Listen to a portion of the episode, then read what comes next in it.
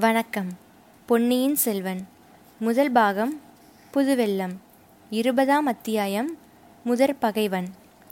தக்க சமயத்தில் ஆந்தை செய்த உதவியை ஆழ்வார்க்கடியான் மனத்திற்குள் பெரிதும் பாராட்டினான். ஏனெனில் காட்டின் மத்தியில் கூடியிருந்த சதிகாரர்கள் சிறகடித்து கொண்டு உரிமைய ஆந்தையை பார்த்து அதனால் ஏற்பட்ட சத்தந்தான் என்று எண்ணிக்கொண்டார்கள்.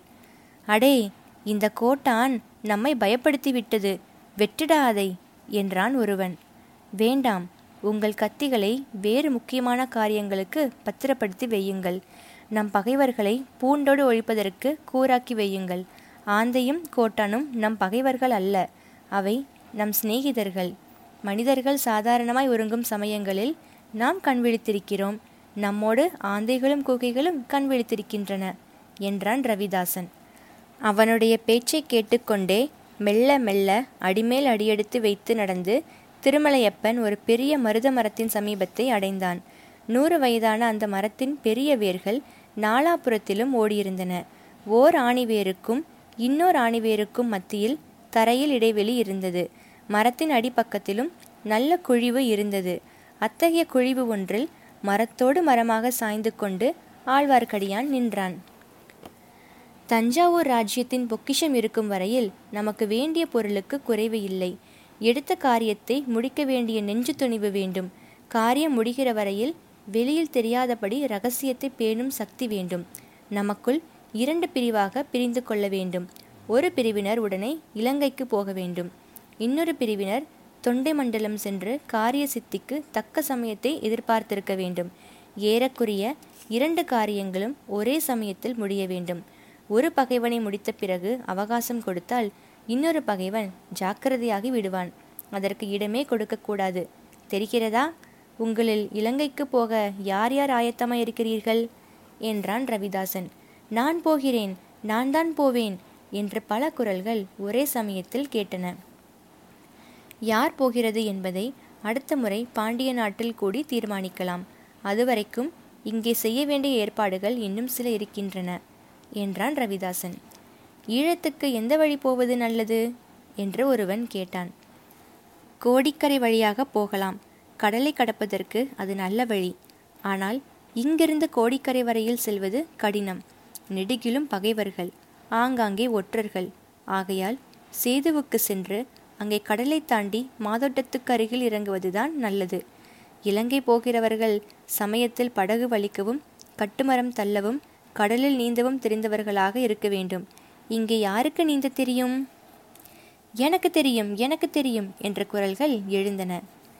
முதலில் இலங்கை மன்னன் மகிந்தனை கண்டு பேசிவிட்டு பிறகு காரியத்தில் இறங்க வேண்டும்.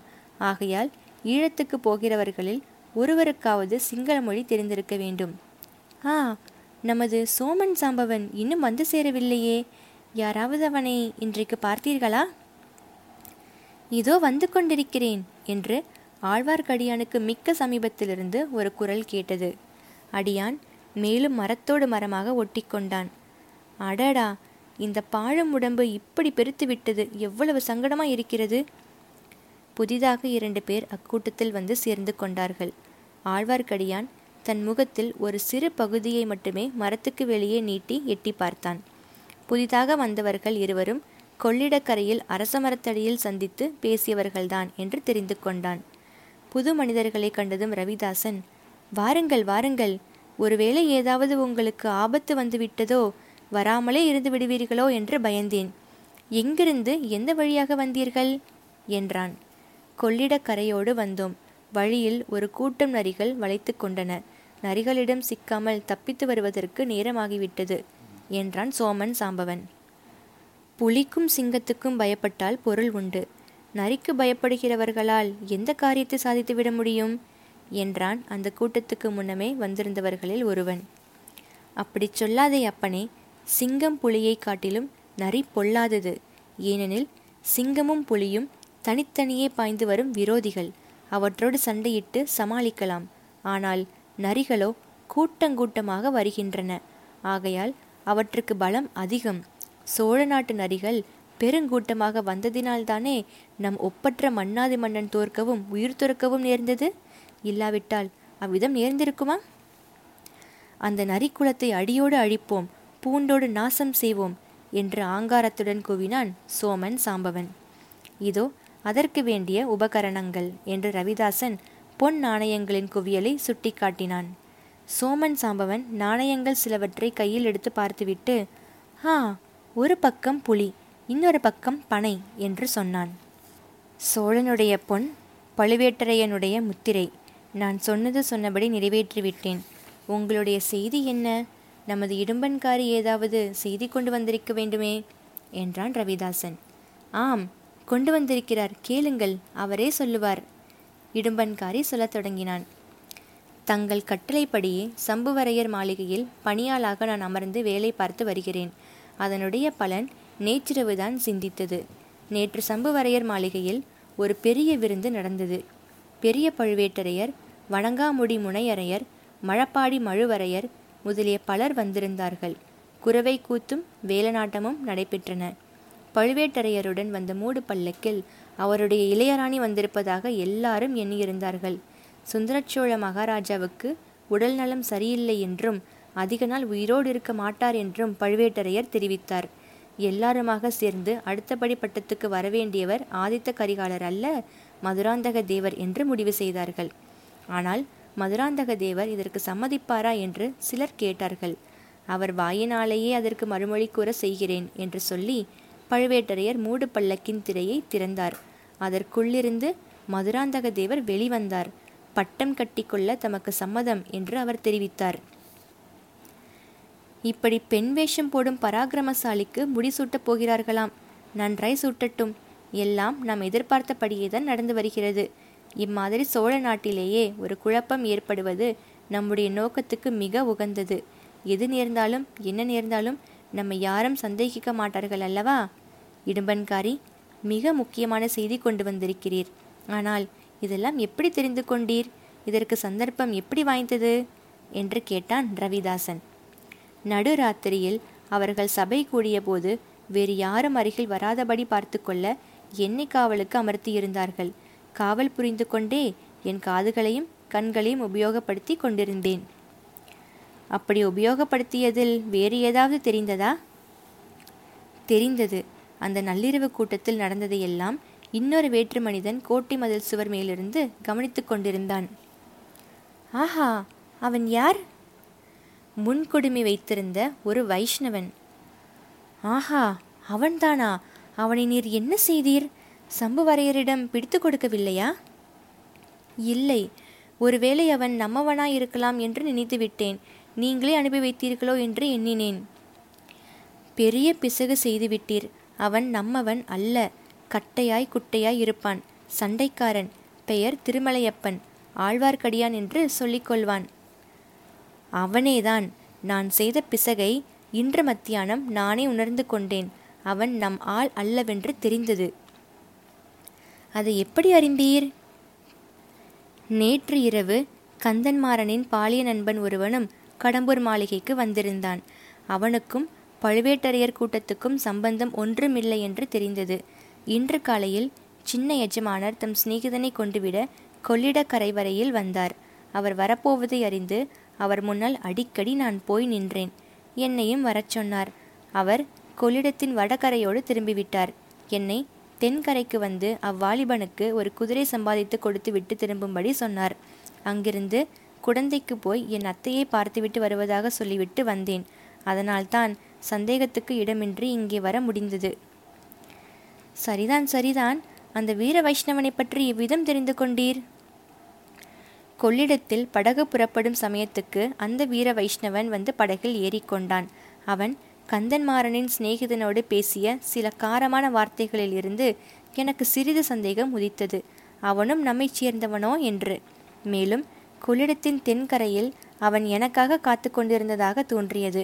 நம்முடைய அந்தரங்க சமிக்ஞையை செய்து காட்டினேன். ஆனால் அவன் புரிந்து கொள்ளவில்லை.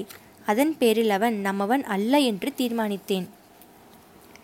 நீர் செய்தது பெரும் பிசகு. முன்பின் தெரியாதவர்களிடம் நம் சமிக்ஞையை செய்து காட்டக்கூடாது. நண்பர்களே இதை கேளுங்கள். நம்முடைய காரியம் காஞ்சிபுரத்தில் இருக்கிறது இலங்கையிலும் இருக்கிறது. இந்த இரண்டு இடங்களிலும் நம்முடைய பரம விரோதிகள் இருக்கிறார்கள்.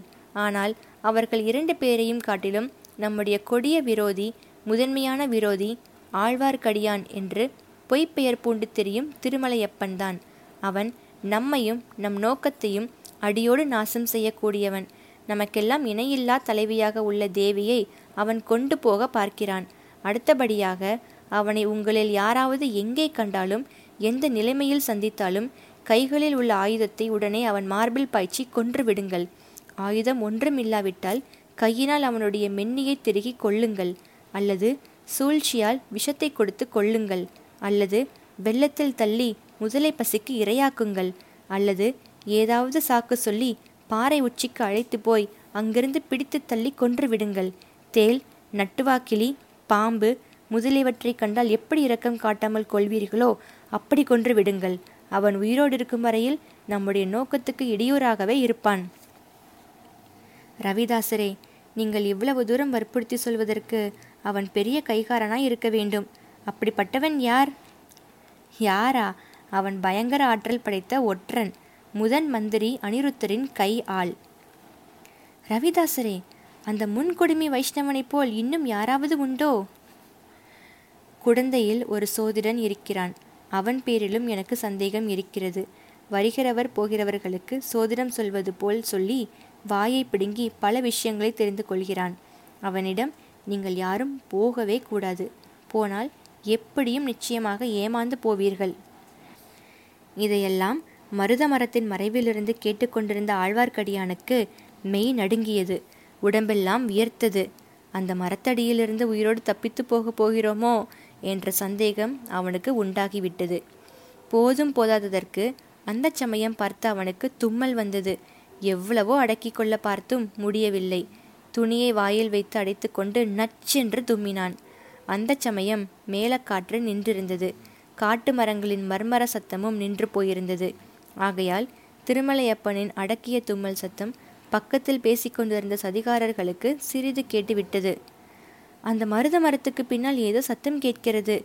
சுளுந்தை எடுத்துக்கொண்டு போய் என்னவென்று பார்? என்றான் ரவிதாசன். சுளுந்து பிடித்தவன் மரத்தை நாடி வந்தான். அவன் அருகில் வர வர வெளிச்சம் அதிகமாகி வந்தது. ஆச்சு இதோ மரத்தின் முடுக்கில் அவன் திரும்பப் போகிறான்.